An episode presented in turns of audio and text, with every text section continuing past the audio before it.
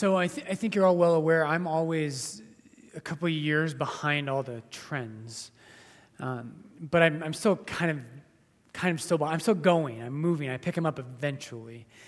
And I think right now we live in uh, a bit of a text message culture. And I don't know about you, but it took me a while to figure out the different, like, abbreviations people use in text messages. So, you know, YOLO, you, I thought that was just like an expression of, like, excitement, like, YOLO.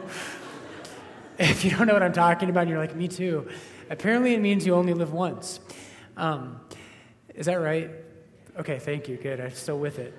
Um, the other one that's similar to it is, is FOMO. Have you heard of FOMO? Some of you, yes, no? Yeah, some of you. Um, FOMO is kind of a slang term for, it's, it's an acronym for fear of missing out. And that's kind of what I want to talk about today, is, is spiritual FOMO, which we all should have.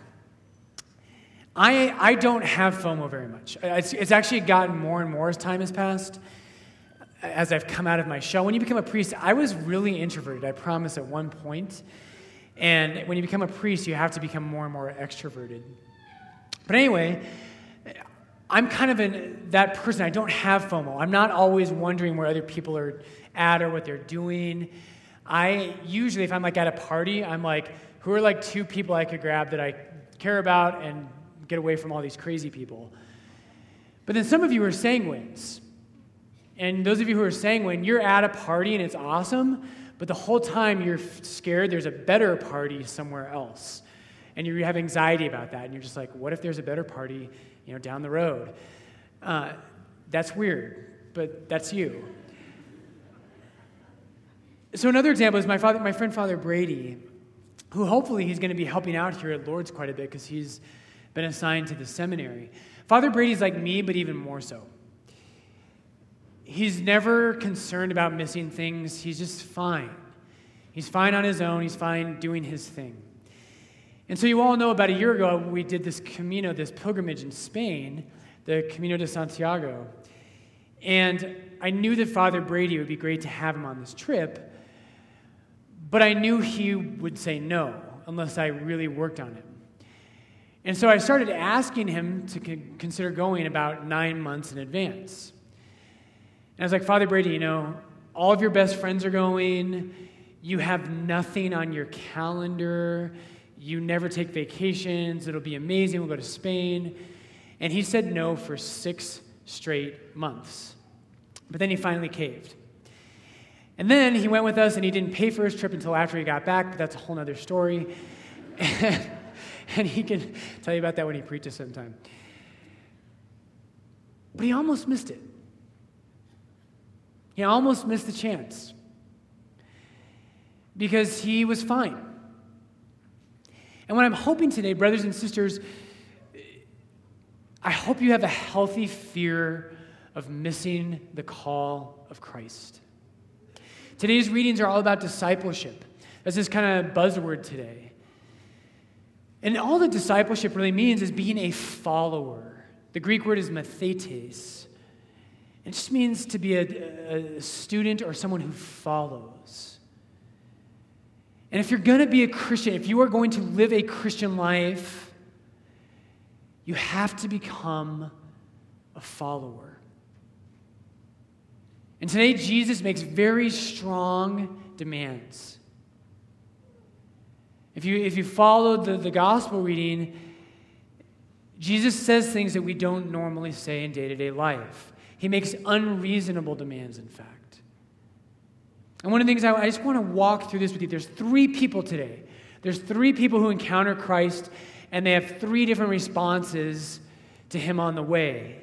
And the context here is important. The first name for Christianity, I say it all the time, and it's helpful. The first name for Christianity is the way. Christianity is not a set of boxes you check off that you believe.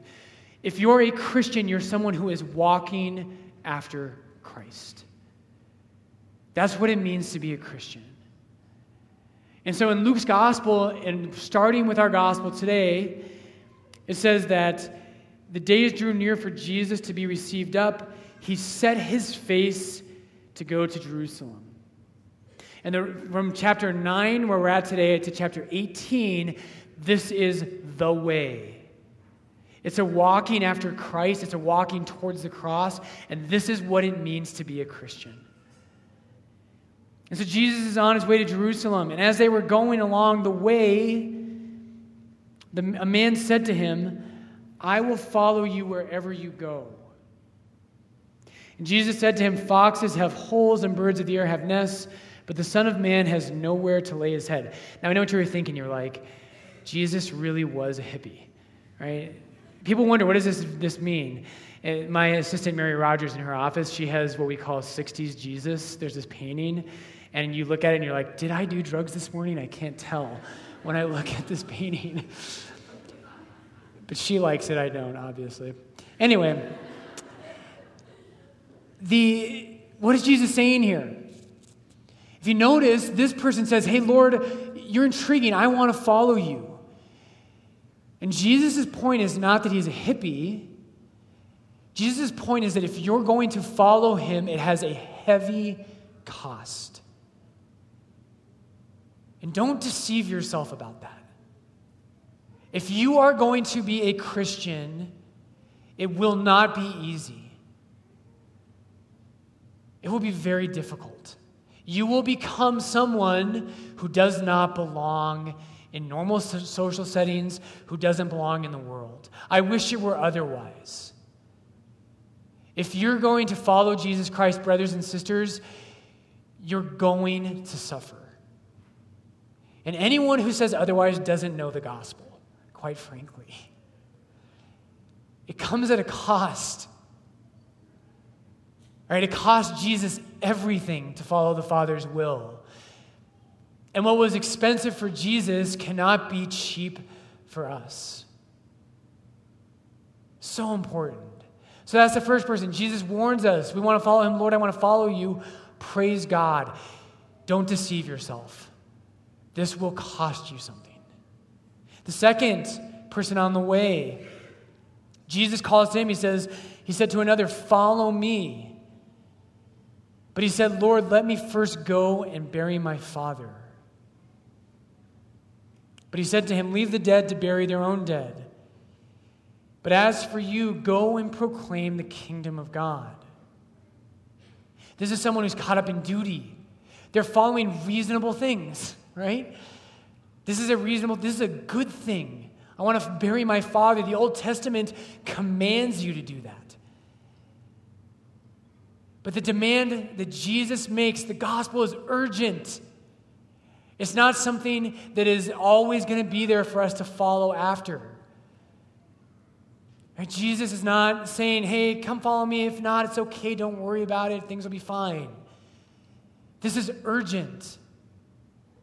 And it takes the place of every other commitment in our life. My favorite example of this, we all like reasonable Christianity. People love to say this. One of the, the words we hate the most is extremism. And I don't know if anyone's ever said this to you. They say it to me. That's fine to be a Christian. That's great. You can go to church on Sundays, and you can be nice to people and, and maybe help out the poor a little bit. But be reasonable. Don't be extreme. Brothers and sisters, Christianity is extreme. It's not reasonable. It's meant to rock you out of your normal life. One of my greatest fears as a priest is that I will become respectable. You guys are so good to me. I love you all so much. And, and the vast majority of you frequently tell me that you really love me. Thank you. You know what Jesus says in the gospel? He says, "Woe to you when all men speak well of you. For so your ancestors treated the false prophets." If everything I say to you and if everything you stand for is respectable and reasonable to the world, woe to you, you are not a follower of Jesus Christ. Christianity is not reasonable. It's not respectable. It does not make sense to leave everything behind and go follow Christ unless, unless he really is the Savior of the world.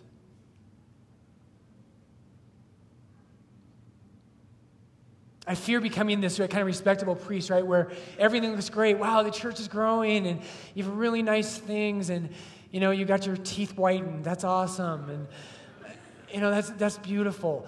That's not Christianity. What if at the end of my life I had everything right as I wanted it to go and I controlled it, and everything was comfortable? But the one thing I was created for was to lose myself. We all want this reasonable Christianity. My favorite example of this is always, you know, when I was in college and had this big conversion, and and I s- said, Jesus, you know, I'll follow you. I, I'll do anything for you. Right? You're the Savior of the world. You really are God. You're the one who has the key to life and to death. You're the one who can make me what I'm supposed to be. I'll do anything, Lord. I'll go to China. You know, I'll become a missionary. Just don't make me a priest. And I used to pray that all the time. And then when I started thinking about priesthood, right, like you, you think, wow, like maybe I am called to, to priesthood. And, and people around me are like, all right, Brian, be reasonable. You're ridiculously good looking. This is this is insane, right? You can follow Jesus. You, you can do all this, but let's be reasonable, right? No, no one said that. Um Right? Celibate by choice, though, not by default. Okay. So anyway, that's a fear of mine, though. Lord, I don't want to be respectable. I want to be faithful. I want my faith to cost me something. If my faith does not cost anything, it's not real. Finally, our third disciple today, our potential disciple in Luke chapter nine, another said, I will follow you, Lord, but let me first say farewell to those at home. By the way, this is the fulfillment of our first reading. In our first reading, Elisha is following Elijah, and he does go first home, and he bids farewell to his family, and then he follows him. But the kingdom of God in Jesus Christ surpasses any other priority, even our families. And Jesus said to him, no one who puts his hand to the plow, right, who begins to work for the kingdom of God and looks back is fit for the kingdom of God.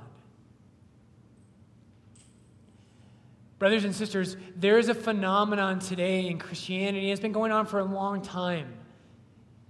And I understand why it's there. The temptation for us as humans, we want to win people over. And so we speak soft words to them. But Jesus didn't.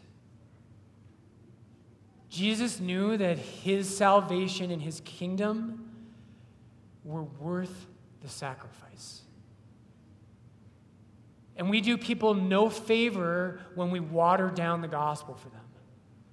When we say, it's not hard, it's not tough, you don't have to sacrifice anything. My a story I want to share with you today, I think I might may have shared it before, but I, I can't remember. There's a, one of my favorite historical figures is a was a Lutheran pastor named Dietrich Bonhoeffer. Dietrich Bonhoeffer was it was amazing. He was a big theologian, and he has a very dramatic story. But he was convinced about this. He wrote a book about our passage today. The book he wrote is called The Cost of Discipleship. And he considered the greatest threat to modern Christianity a message that says you can be a Christian and live the same that you've always lived. He said that's the deadliest threat to Christianity. Not atheism, not hatred of Christians, but an interior disease that says you can go to heaven, you can have it all, and you don't have to leave your life behind. So Bonhoeffer says this. He says the following of Christ, right, discipleship, is not the achievement or merit of a select few. Father Brian, I'm so glad that you became a priest, but um, you know I can I can live my comfortable life. That's not Christianity. The following of Christ is not the achievement or merit of a select few, but the divine command to all Christians without distinction. Bless you.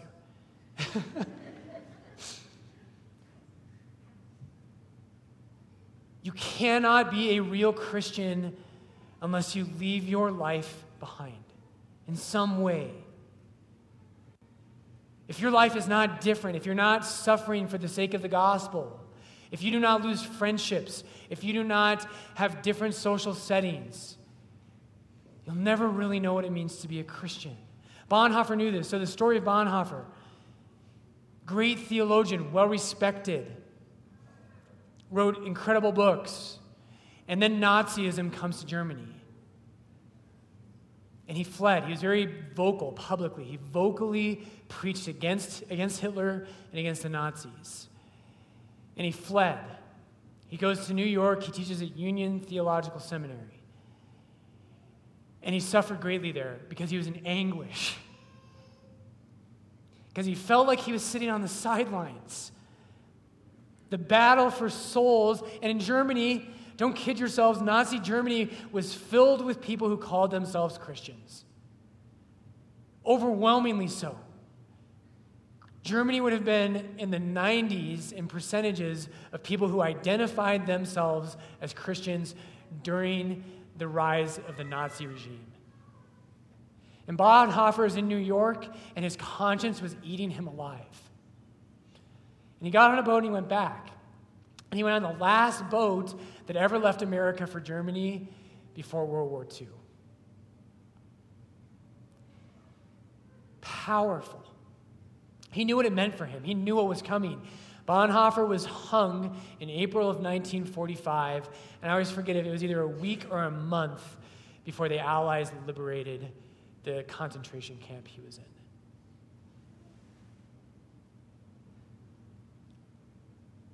Christianity, if you really live it, brothers and sisters, it must cost you your life. It has to. You have to leave your former life behind. Last week, Jesus said in the gospel, if anyone would follow after me, let him take up his cross daily and follow me. That doesn't just mean, oh my gosh, my boss was mean to me last week and I'll smile at him next week. That's great. That's not Christianity. Any atheist can do that. Christianity is losing your life for someone who loved you more than anything. The great enemy, brothers and sisters, if you ever hear in your heart, if you hear a priest or a pastor or someone telling you, you can be a good Christian and it'll be nice and easy and a smooth path, they are lying to you and they don't know. If you lay your life down, though, and here's the secret. Like, oh my gosh, I'm so depressed. Why do I go to Lourdes? Here's the secret. It's the irony of ironies of the gospel. Right? Jesus, again, last week, he says this. He says it over and over in the gospels. Whoever seeks his own life will lose it. But the one who loses his life for my sake will find it. It's a great irony of Christianity. When you start losing your life, you'll find a joy you never thought was possible. You'll be filled with an interior peace, a love, and a faith that will make you someone who's puzzling to everyone around you. They'll say, how is that person so joyful? I want to close this morning. Pope Benedict, we had Pine with the Priest this week. I had to tell you this. I was just laughing. At Pine with the Priest, I, I quoted someone, I, actually Immanuel Kant. That's another story. And I asked everybody, though, I said, can anybody name who that is? And the people who go to Our Lady of Lourdes, they all just kept guessing, well, it's got to be either Pope Benedict or Balthazar, because that's all you quote, right? And they could tell from the language it wasn't Jesus. But anyway, this is from Pope Benedict, because he says it best. And by the way, if you want this quote, it's on the front page of our website. The knowledge of God is a way. It means discipleship. It is not revealed to an uncommitted, permanently neutral observer. You can't be a Christian on the fence. You can't be a comfortable Christian. If you own your life and you don't surrender it, you'll never know Jesus Christ. It is not revealed to an uncommitted, permanently neutral observer, but rather it is disclosed in the measure in which one sets out on the way. Brothers and sisters, I hope you have some FOMO. What if at the end of your life you had everything you wanted? You have a beautiful house, you have a great family, your kids are successful. The only reason you were created was for Him. And Jesus is on the way. He's on the way to redeem the world. You are His followers. And the reason you exist is not to be comfortable. You exist to be witnesses to the kingdom of God. And if you don't surrender your life, you'll miss it. Lord, free us from our fears. Free us from our love of ourselves and our love of comfort. Lord, may nothing keep us from going on the way. May we never stay at home. May we always follow you. May our hearts burn with love and faith and hope. Jesus, may we be real Christians.